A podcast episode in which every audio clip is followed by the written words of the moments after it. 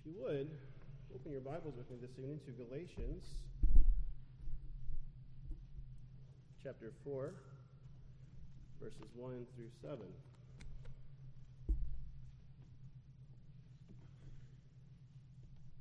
Hear now the word of the Lord. I mean that the heir, as long as he is a child, is no different from a slave, though he is the owner of everything. But he is under guardians and managers until the date set by his father. In the same way, we also, when we were children, were enslaved to the elementary principles of the world. But when the fullness of time had come, God sent forth his Son, born of woman, born under the law, to redeem those who were under the law, so that we might receive adoption as sons. And because you are sons, God has sent the Spirit of his Son into our hearts, crying, Abba, Father. So you are no longer a slave, but a son. And if a son, then an heir through God.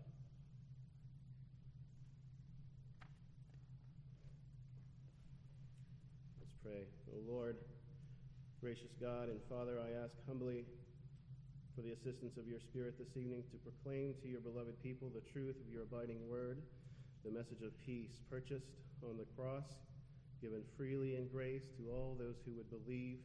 May the grace and peace of the gospel be sown in the hearts of those in hearing this evening, and may your Spirit enliven our hearts as we draw now near to you through your word. In Jesus' name, amen. The last week, brothers and sisters, we covered the text of the Epistle of Galatians up to chapter 3. And doctrinally speaking, we focused on the doctrine of justification by free grace, apprehended by faith in Christ alone. Now, this week, we move on with Paul to chapter 4 to his discussion of another related doctrine at the heart of the gospel, that of adoption. Now, doctrine is not a very interesting word. Frankly, it strikes a very boring note to many. But if you think of God's revelation to us, the gift of His Word given to us through men as moved by the Spirit, and if you try and see these in the eye of faith, glorious truths about our great God, these doctrines, they begin to become more like jewels or precious stones fixed in fine settings. You can imagine then that Christ our stone, our rock a beautiful diamond, and these doctrines are the cuts, if you will, on the stone, showing forth from him in his word to us in the gospel some ray of his beauty, some brilliant light of the glory of the Lord. Now, I don't mean to be boring with these, these doctrines, the confessions, and I hope that this is something that will eventually rub off and maybe come to punctuate my ministry among you is a joy in the rich scriptural heritage we have expounded for us by our many forebears in the writings and documents in the confessions of the faith. Among these many forebears is theologian J.I. Packer. And in his book, writing on tonight's subject, in his book, Knowing God, he gives one of the better treatments out there, in my humble opinion, on the doctrine of adoption. And this is in chapter 19, Sons of God. And here he asks, what is a Christian? Now, this question, he says, can be answered in many ways. But the richest answer I know is that a Christian is one who has God as his Father. So, tonight I want to look at this our identity with, as God's children, with God as our Father. We're going to look at this in terms of identity and challenges, and then in terms of privileges that come along with that identity. So, I think a brief recap is in order. We discussed at length last Sunday that only those in Christ are the sons and daughters of God. This sonship is a status, but it's not universal. It's not by natural birth, not by carnal lineage, but it is a supernatural gift apprehended by faith in Christ. Now, this evening, with Paul in the text of chapter 4 of Galatians, we'll look at some of the contours of that sonship in this doctrine of adoption. Now, In adoption, we have something really of a, of a sister doctrine, so to speak, to justification. Now, as justification speaks of the relationship between man and God in Scripture using terms such as law and justice and pardon and reconciliation, other legal phrases. The doctrine of adoption takes up a less transactional and much more relational tone. The doctrine of adoption, set forth in the confession, focuses on words like covenantal, familial, adoption, sonship, heir, begotten, terms of that nature. This divine sonship of believers is dressed by our forebears in the Catechism. Question 34 asks, What is adoption? And adoption is an act, they say, of God's free grace, whereby we are received into the number and have a right to all the privileges of the sons of God. And the divines, they offered up the following scriptural proofs. And I want to just run through these briefly. 1 John 3 1 says, See what kind of love the Father has given to us, that we should be called children of God, and so we are. And the reason why the world does not know us is that it did not know him. John 1 12 says, But to all who did receive him, who believed in his name, he gave the right to become children of God, We were born not of blood, nor of the will of the flesh, nor of the will of man, but of God. Romans 8 16, 17 says, The Spirit Himself bears witness with our spirit that we are children of God, and if children, then heirs. Heirs of God and fellow heirs with Christ. Promised we suffer with Him in order that we may also be glorified with Him. Now, so in adoption, essentially, the stranger is taken into relationship as an heir. As believers, we are lifted up out of our state of sin and misery we are taken as Moses from the waters in his ark of bulrushes, given a new name, that of a prince in the house of a king, a new nature, and a new heart. Or a princess, perhaps. With a new name. By the Spirit, we are lifted up. And in Christ, we are ennobled with a new name. We bear the name of the one who has purchased our redemption and of his Father who adopts us. And you bear the family seal and its authority is invoked by right of your very presence wherever you go, for better or worse. With this comes a calling on your life to God's purposes according to his will. You are not your own, but you are purchased with a price. By the Spirit, he gives us a new nature. As he forms stars from the dust, he forms us of clay He seats us in the heavens in excellence and in liberty and in all dignity in Christ. In Christ, we are new creations. Now, it's said that the new man, I want to be clear with this term, new creation. We are not transformed or transubstantiated, converted into some other substance, and we are not a transmutation where we are a species of one kind that becomes another. We are not a metaphysical reconstruction where we get new mental equipment. We're none of those. We are evangelical, gospel believing converts in Christ. We are an old man with new reigning moral dispositions.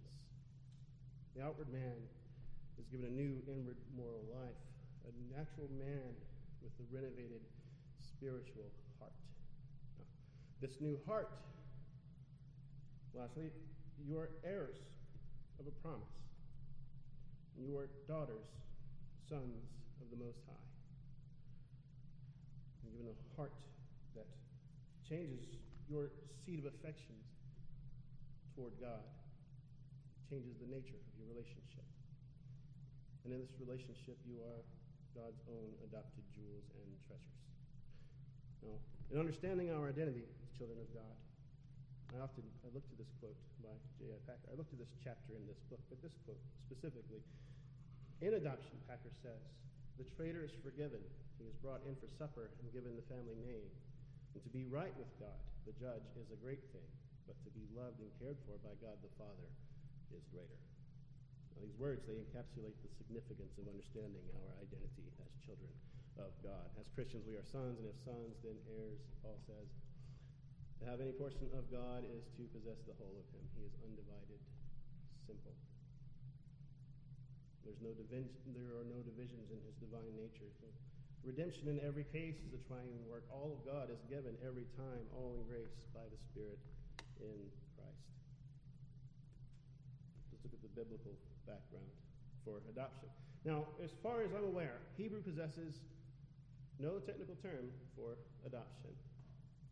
Uh, it makes no appearance either in the laws of the Old Testament. No. The nearest thing, perhaps, is the concept of the, the Goel, the kinsman redeemer, who uh, would he would be the nearest living relative to take over the family, uh, the responsibilities if, if something were to happen. So he takes over this redeemer, the responsibilities of the deceased. Uh, and in these, in these cases, in today's lesson, I think this is related that it's the family in its entirety that is adopted. Abraham's nephew, Lot, is another example of adoption in Scripture. Uh, of Damascus, also Abraham's heir, possible ins- instance there. So even early in Genesis, we have some examples of these gracious familial relationships, even if we don't have a precise technical term for it. But in the development of society in Canaan, uh, a really a very clear preference for adoption in the family emerges. And this is because Canaan was a savage place, it was a savage age. Um, but this is, this is still the same today. Family, still, in many ways, today, it's the lifeline. Most important ways, it's, it's it's, the vessel through which our values and our bonds and our boundaries and our other arrangements are all transmitted across generations. It's, it's within the embrace of family that we cultivate and we nurture our relationships, we foster trust, we exemplify godly principles. It's through the family dynamics that we have the privilege of modeling healthy relations, faithfully reflecting and living out God's word for, to us in the first and second tables of the law in our, in our relations with God and with one another. So adoption is used in today's text by Paul and has its background not just Roman law, but a rich lineage of Jewish custom. It confers the idea of family and the benefits of the family on the adoptee. So, in the writings of Paul, adoption is a relationship conferred by God's act of free grace, redeems those under the law, and its intention is a result to result in a change of status, planned from eternity, mediated by Jesus Christ, from slavery and bondage and sin to sonship and freedom in Christ.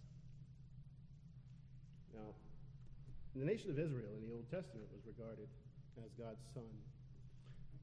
And it was this divine choice of Israel that lay behind Paul's statement that sonship belonged to the Israelites, and he says this in Romans 9. And so it is that just as waters bring desert roses to bloom, God chooses Israel as a rivulet so to speak, through whom the waters of the nations were diverted, and through whom the Messiah would come. In Christ, he's mediated to the nations in this way, in the message of the gospel, through this succession of gracious covenantal relationship. So it is presented primarily then in the New Testament as a relationship of grace.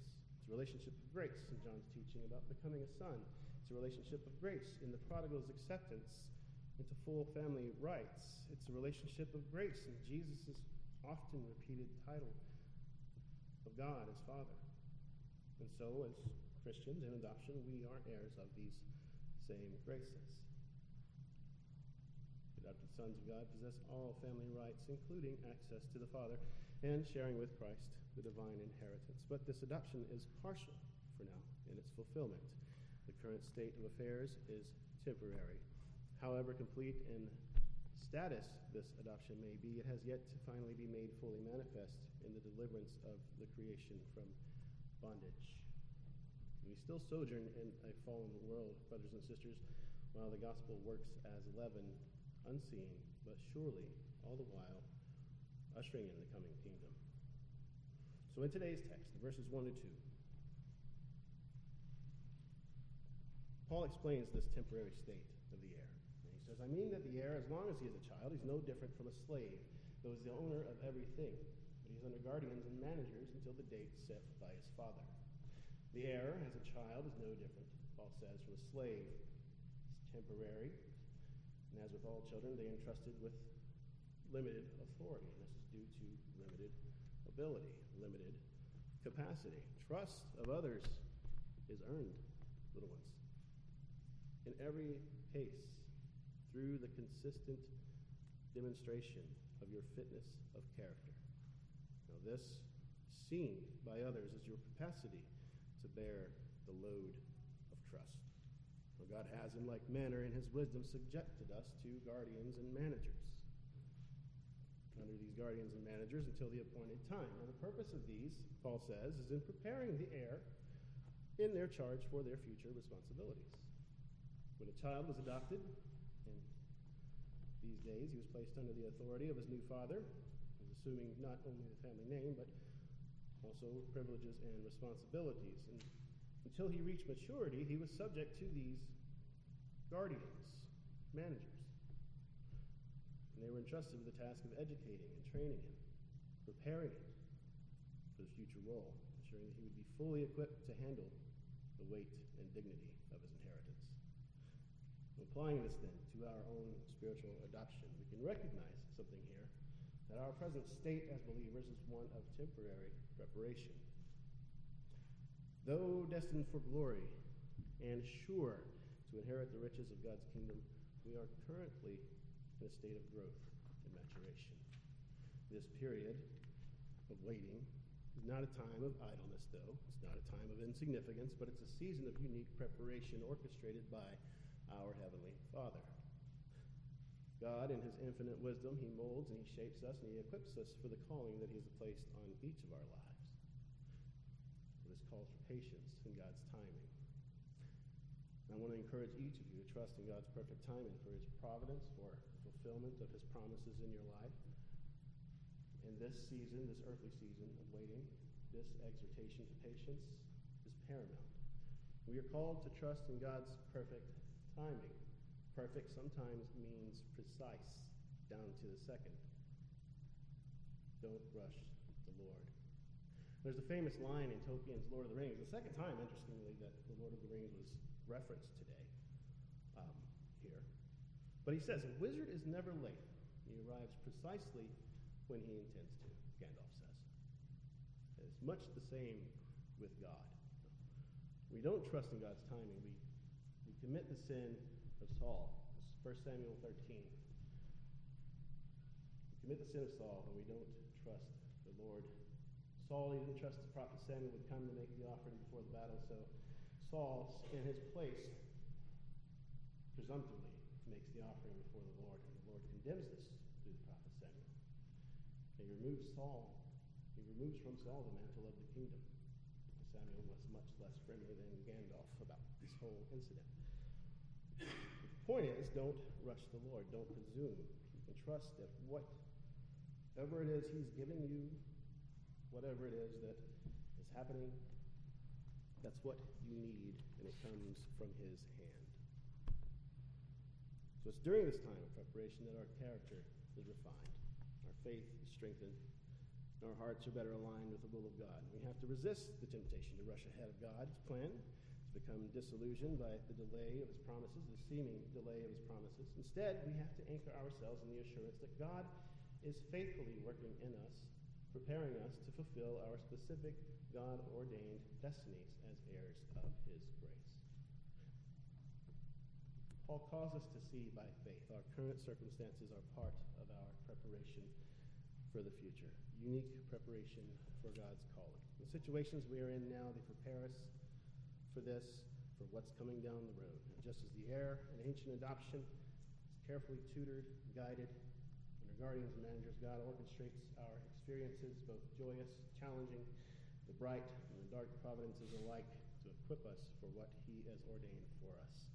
Now, for Christians, brothers and sisters, these ups and downs are not always an indication of God's favor or disfavor, but they are always indicators of your sonship, of your royal heritage in the Lord. Each season of life, forward and back, with its joys and sorrows, its losses, its mournings, its doubts, its triumphs, its trials. All of this contributes in our Father's sovereign design to our growth and development. Looking forward, therefore, we follow his word to us, and we are sustained thereby as a people. And looking back on our lives, we can discern the secret will of God revealed in the outworking of his constant and unfailing providence all along, shaping us by his word and spirit and the things that happen in our lives into vessels specifically fit for his purposes. God even gives us an illustration of this in creation's own different seasons of fruit bearing. Our lives, we go through seasons in a similar way. We, just as fruit trees, they go through these cycles of dormancy, of blossoming, and of bearing fruit. So too, our lives reflect something like seasons. Each stage, whether it's a time of maybe quiet growth or maybe an outpouring of productivity or a time of rest and renewal, renewal it each serves purposes in our pilgrimage here.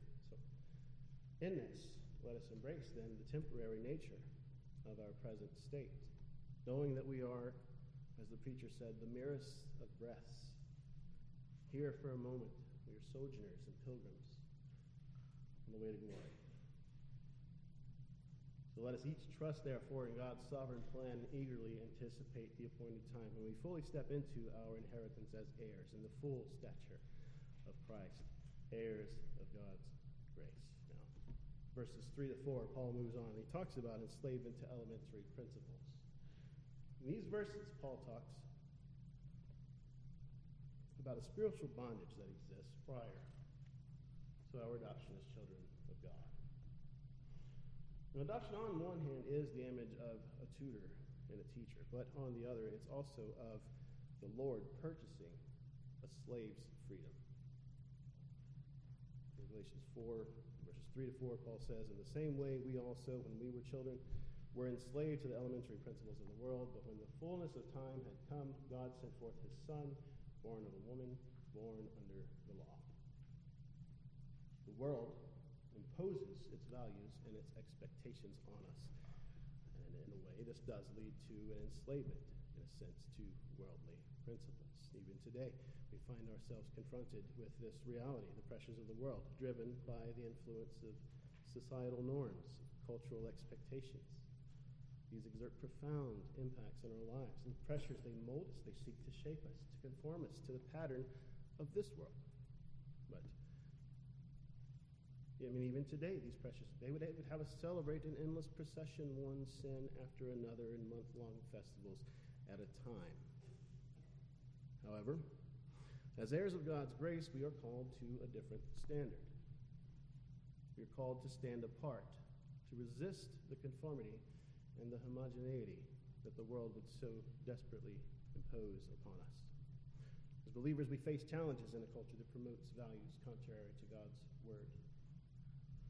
Cultural pressure to compromise our faith, however, is not a new phenomenon.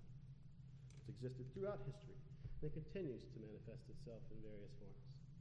This world entices us with promises of temporal pleasure, of popularity, of acceptance, but these are allurements, and they, they come at the expense of your soul. the world seduces us with the notion that we can have both God and the world, that we can straddle the line between righteousness and compromise Yet, as Jesus himself warned, no man can serve two masters. We cannot serve both God and the world. We must be aware of the subtle influences of the culture and how it seeks to compromise our faith. We have to remain faithful to God's truth. We have to cling to the unchanging Word of God and draw strength from His wisdom. Navigating these challenges find the words of Paul in Romans 12 2. He says, Do not be conformed to this world, but be transformed by the renewal of your mind. Our minds must be renewed by the truth of God's word in our hearts by the Spirit working in us. We must be aligned with God's will and stay faithful to his truth amidst these social challenges. We stand firm in faith, even when it goes against popular opinion, when it goes against cultural norms, world may scoff at our commitment to Christ and his righteousness. It may mock our adherence to moral absolutes, to the words in an ancient book. We must remember that our allegiance is not to the world, but to our heavenly Father. Now, in this, we need to be wise as serpents, navigating these pitfalls wisely, but also innocent as doves, looking to Jesus all along the way at every step. So, let's take comfort in that. Let's also take comfort in the knowledge that we are not alone in this. I know my wife profits greatly from seeking out others for the faith where she works. Persecution, it's like, it's like a late frost. Sometimes it strengthens the harvest, in a sense. The Holy Spirit also He empowers us to overcome the allurements of the world. And also gathering with the broader community of believers. So we have our brothers and sisters that we know, we have the church, and we have the Holy Spirit with us. We are not alone in this, in our pilgrimage here. And finally, let's move to verses 5 to 7. Paul talks about adoption as sons and heirs now. In the preceding sections, we've looked at the temporary state of the heir and the dangers conforming to worldly principles. But now I want to come to the pinnacle of Paul's argument. The great truth of our adoption as sons and heirs through Christ. Galatians 4 5 to 7, Paul continues to redeem those who were under the law, so that we might receive adoption as sons. And because you are sons, God has sent the Spirit of His Son into our hearts, crying, Abba, Father. And you are no longer a slave, but a son. And if a son, then an heir through God. Christ's redemption of those under the law. This is, ladies and gentlemen, this is, this is the gospel. He fulfilled the law on our behalf. He became the curse for us. He received God's just judgment for sin on our behalf. Died in our place. He consumed the cup of God's wrath to the dregs. He's raised from the dead now, seated at the right hand of the Father, making intercession for us as a son in his loving Father's house. He is there willingly, lovingly, not begrudgingly, but ever rejoicing before the face of the Father to his infinite and unfathomable glory. This relation is the headwater, it's the wellspring of life eternal. This is what you are invited into tonight, and this is what you are invited into in the gospel by faith in Christ, if only you would believe. But it's into this relation, into this holy communion, that we receive adoption as sons through grace, through God's grace. Just as in our justification, adoption is not a result of our own merit, merit excuse me, or worthiness, but solely by the grace of God. It is a divine act of love, a vital expression of God's unmerited favor toward us.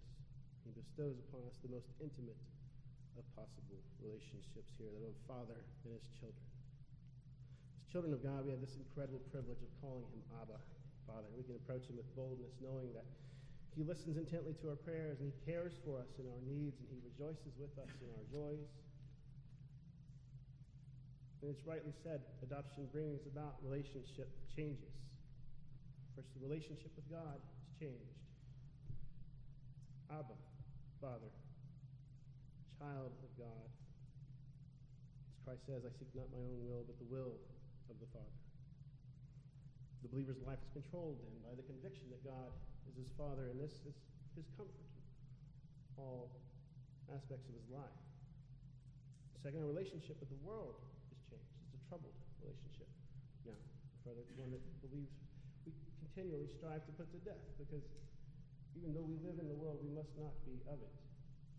Third, our relationship to the family of God has changed.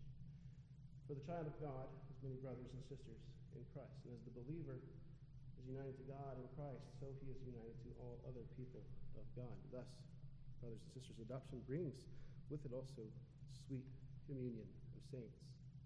And in this communion, we embrace our identity as children of God.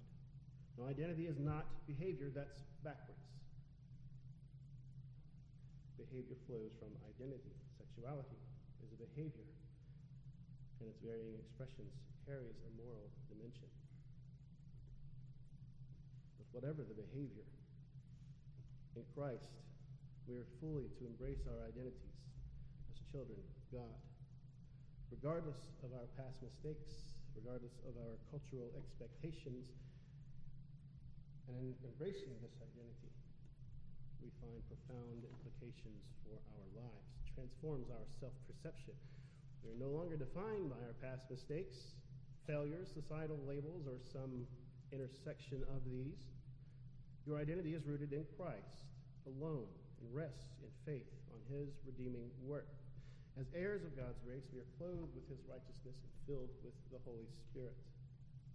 He enables us to live into this identity in Christ with full abandon as lights in the goodness, lights of the goodness of God, bearing the good news of the gospel, the light of the sun in us, to dawn on the sin darkened world. In this embrace, our Heavenly Father, we find wholeness, healing, restoration, a renewed sense of purpose our adoption frees us from the bondage of sin, shame, guilt, no longer slaves to the past or to the expectations of the world. The chains of sin that once bound have been shattered by the power of the cross.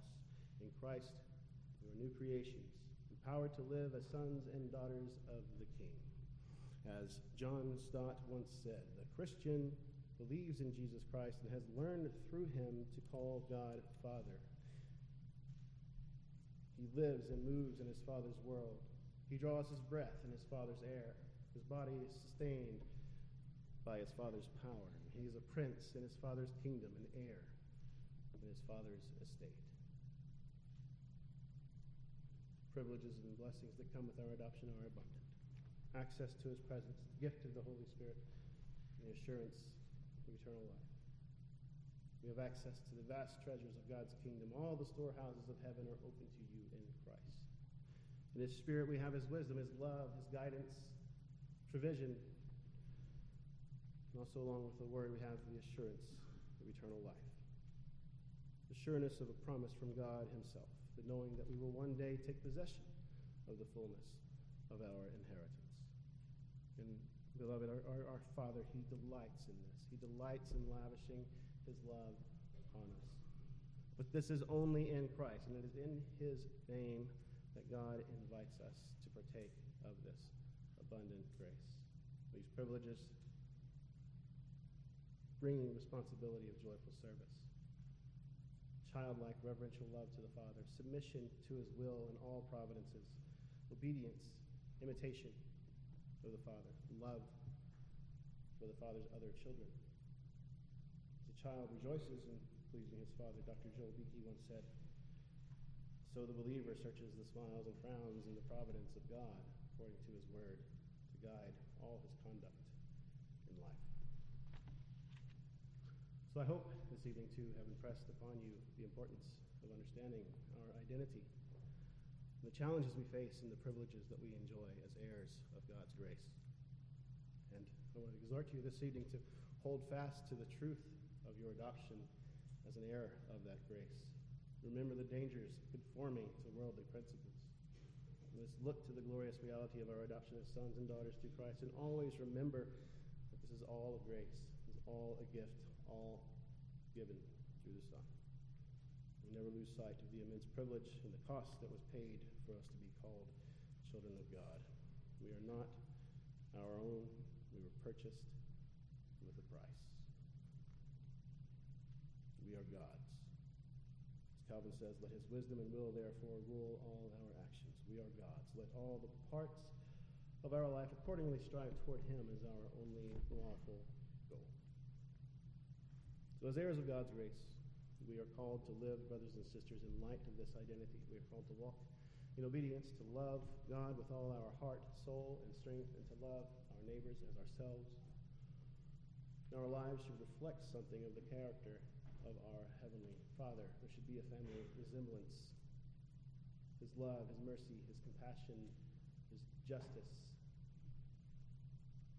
Our actions and words should bear witness to the transformative power of the gospel, drawing others to experience the love and grace found in Jesus Christ. I want to leave us with two things. I want to challenge us all to live fully before the grace of God, as it were, challenging, challenging each of us to live in a manner that reflects our biblical identities as children of God, demonstrating love, grace, obedience in our daily lives. And I also want to remind you to continually enjoy the blessings and privileges that come with this inheritance as heirs of God's grace, this grace and peace in the gospel that is God's will for us. Let us pray. We pray, Heavenly Father, that the truths of Paul's epistle to Galatians would take deep root within our hearts. We ask you would help us to grasp this profound reality that we are your children and that this is all a gift of your grace, received by faith in Jesus Christ alone. Father, we ask that you would guard us from the dangers of legalism and of moralism and of lawlessness. Remind us there's a ditch on either side of the road. Remind us that daily that our righteousness and acceptance before you are solely based on Christ's finished work on the cross. May this message inspire us with vibrant faith, marked by a deep love for you, a sincere desire to live in obedience to your word. Grant us the wisdom to discern and courage to stand firm in the truth of the gospel. And all this we pray.